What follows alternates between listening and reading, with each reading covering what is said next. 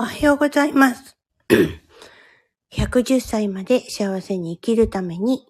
ラジオを始めた宮城優子です。それも50代からだよ。はい。いつもこのフレーズで始まってますけど、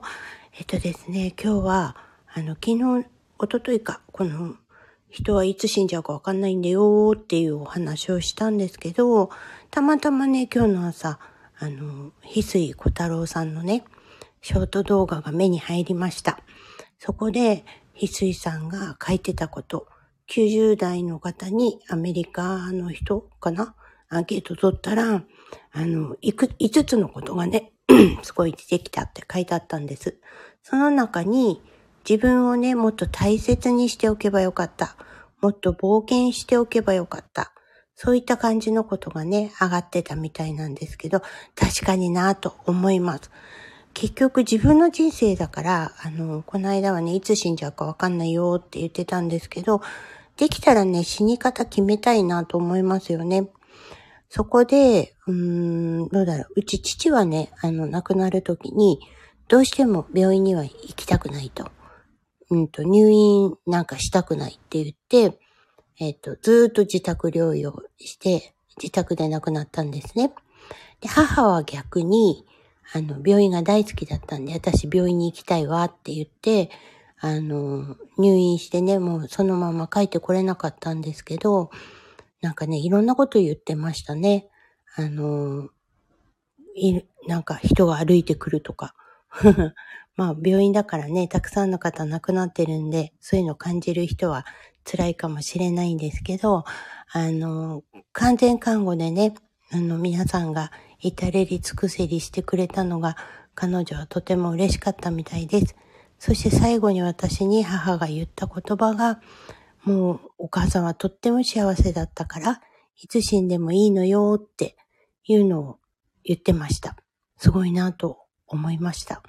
はい。私もね、できたらそういうふうにもう何の悔いもない、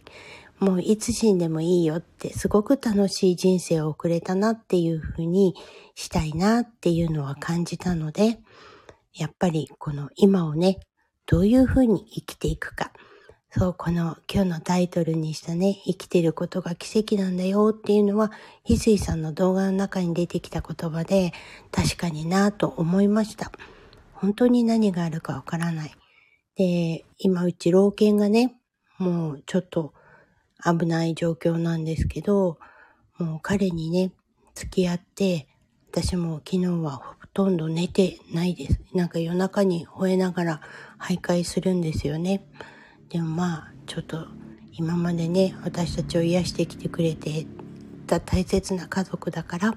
ちょっと付き合っちゃおうかななんて思いながら、一緒になってね、犬と一緒にくるくる歩いてたんですけど、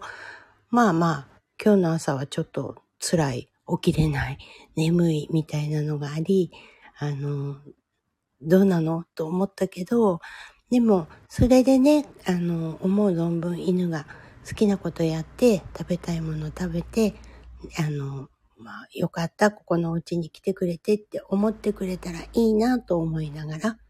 過ごしてみました。ということで今日はですね、何度寝してるのかな ?30 分ずつぐらいの睡眠をちょこちょこちょこちょことっていて、ちょっと辛くて頭も回ってないので、今日のお話はこのぐらいで。また、あの、新しいね、何か気がついたことがあったら、放送したいと思います。では皆さんは今日は素敵な土曜日をお過ごしください。